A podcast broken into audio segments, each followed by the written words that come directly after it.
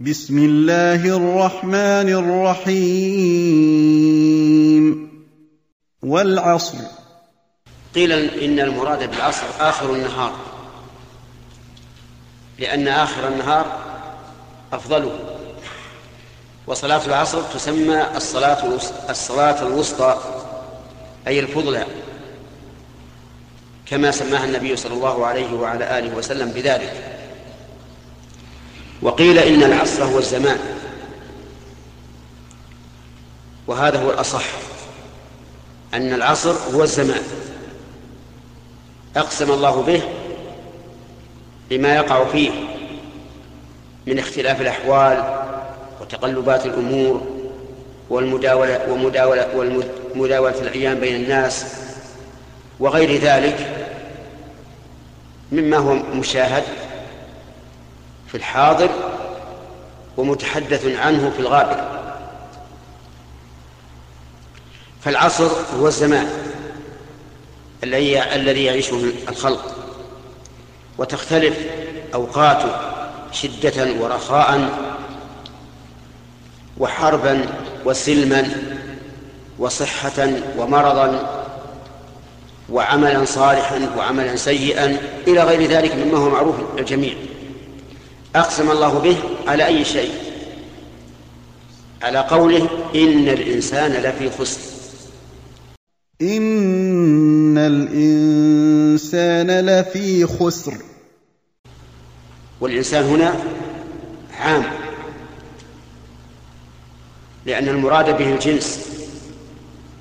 وعلامة الإنسان الذي يراد به العموم أن يحل محله أي محل ال كلمة كل. فهنا لو لو قيل كل إنسان في خسر لكان هذا هو المعنى.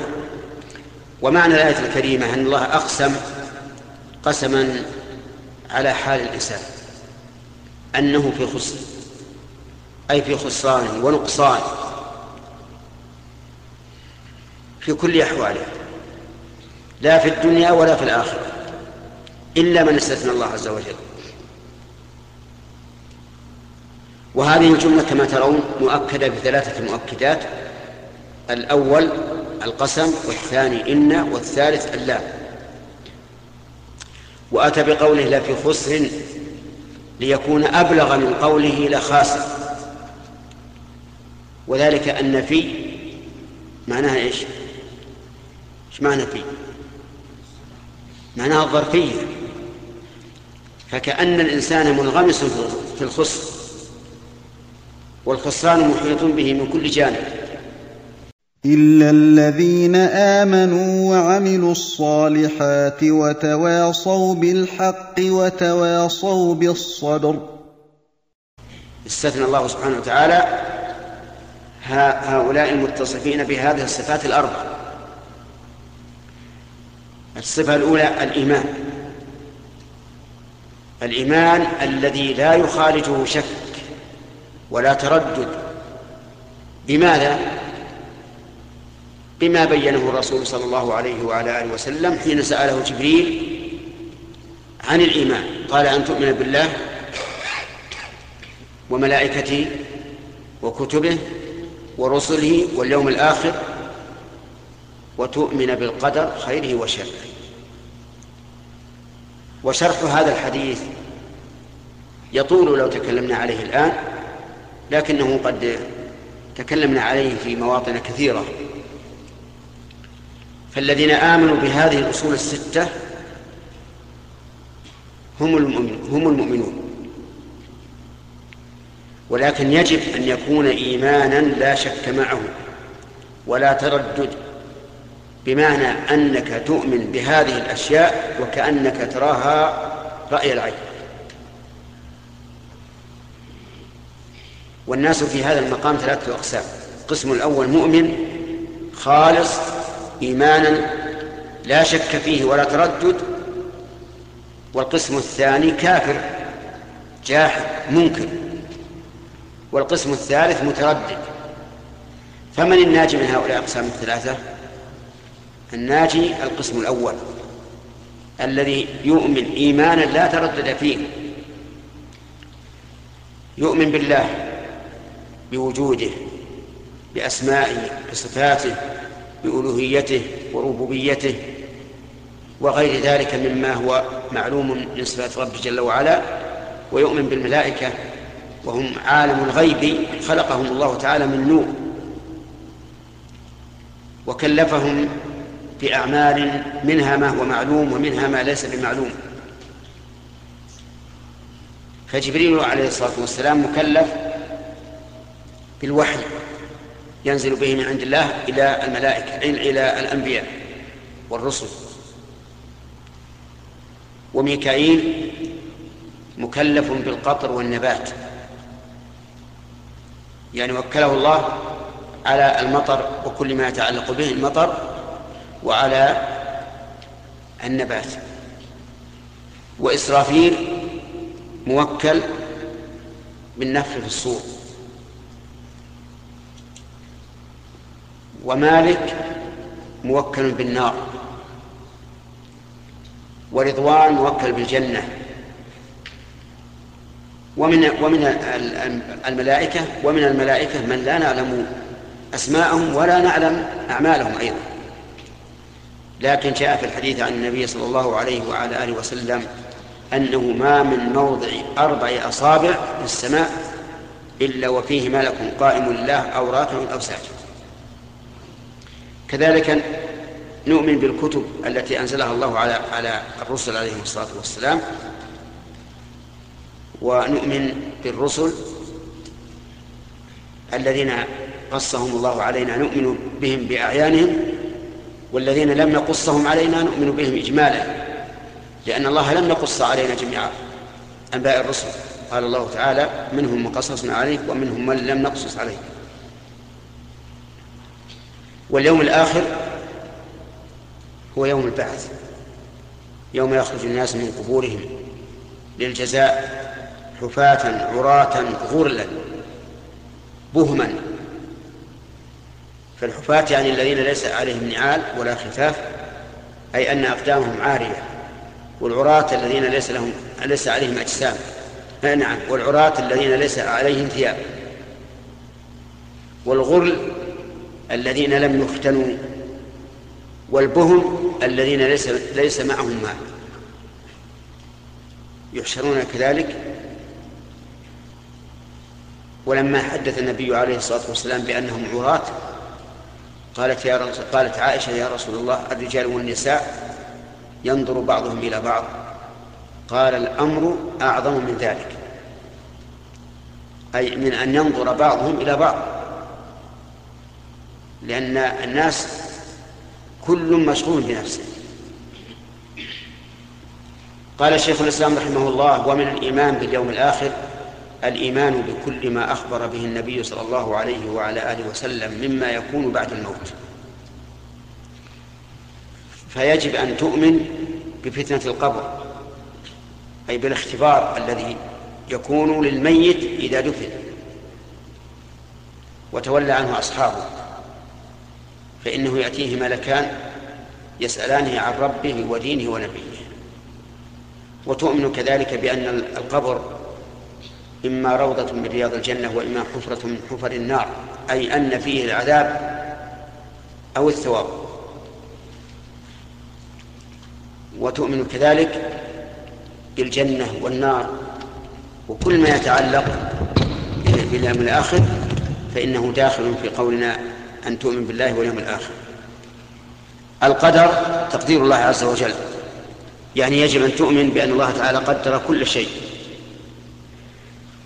وذلك أن الله خلق القلم فقال له اكتب قال وماذا أكتب؟ قال اكتب ما هو كائن إلى يوم القيامة فجرى في تلك الساعة بما هو كائن إلى يوم القيامة. إذن الإيمان في قوله إلا الذين آمنوا يشمل إيش؟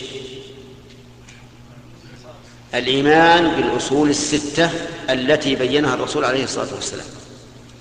أما قوله عملوا الصالحات فمعناه أنهم قاموا بالأعمال الصالحة من صلاة وزكاة وصيام وحج وبر الوالدين وصلة الأرحام وغير ذلك.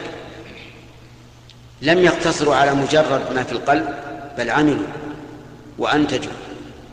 والصالحات هي التي اشتملت على شيئين.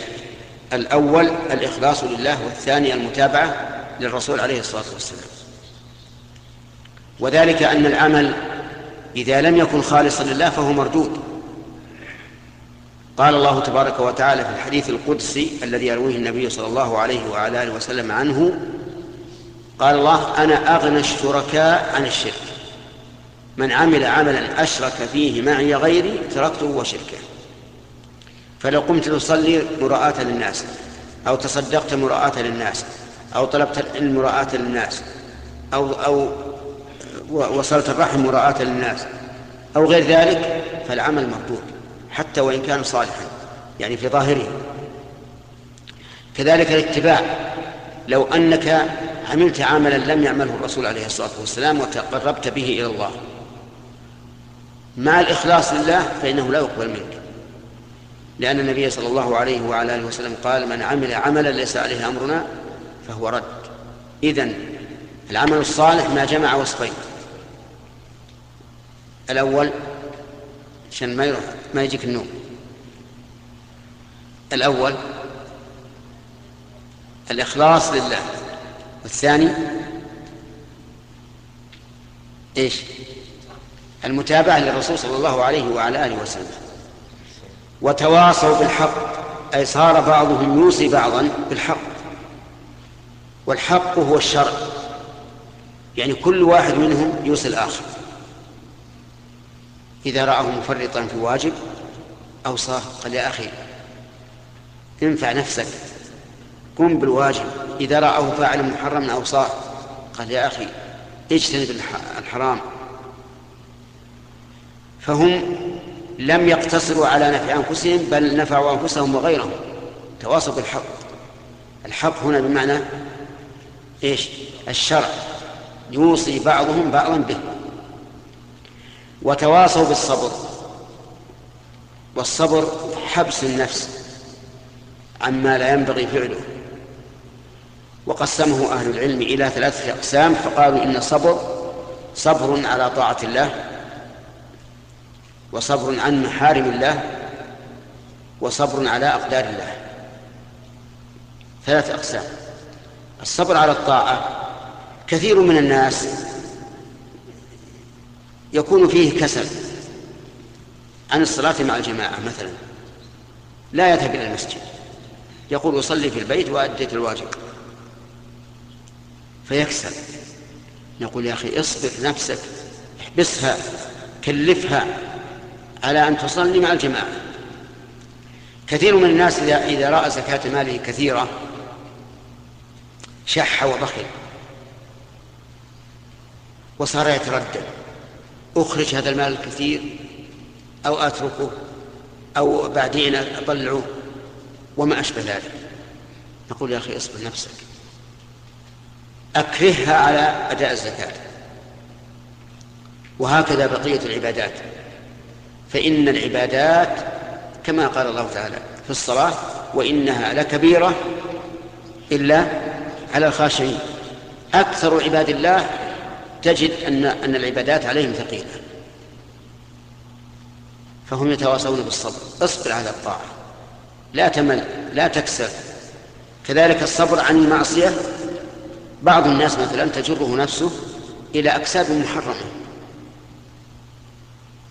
إما بالربا وإما بالغش والكذب وإما بالتدليس أو بغير ذلك من أنواع الحرام فنقول اصبر اصبر نفسك. لا تتعامل على وجه محرم. بعض الناس أيضا يبتلى بالنظر إلى النساء. تجده ماشيا في السوق كلما مر مرت امرأة أتبعها بصرها نقول يا أخي اصبر. احبس نفسك عن هذا الشيء. على أقدار الله يصاب الإنسان بمرض في بدنه يصاب الإنسان بفقد شيء من ماله يصاب الإنسان بفقد أحبته فيجزع ويتسخر ويتألم في في فيوصون فيما بينهم. اصبر يا أخي. هذا أمر مقدر والجزع لا يفيد شيئا واستمرار الحزن لا يرفع الحزن. اصبر. قدر أن هذا الشيء لم يكن أصلا. يعني مثلا الإنسان فقد مليون ريال فحزن لذلك وتعذب منه. ماذا نقول له؟ نقول اصبر يا أخي. قدر أن هذا أن هذا المليون لم يوجد. ألست قد خرجت من بطن أمك ليس عليك ثياب؟ قدر أن هذا ما ما كان. كذلك أيضا الأولاد مثلا إنسان آه، آه، امتحن بموت ابنه. نقول يا أخي اصبر.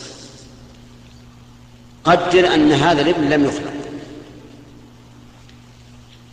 ثم كما قال الرسول عليه الصلاة والسلام لإحدى بناته مرها فلتصبر ولتحتسب فإن لله ما أخذ وله ما ما أعطى.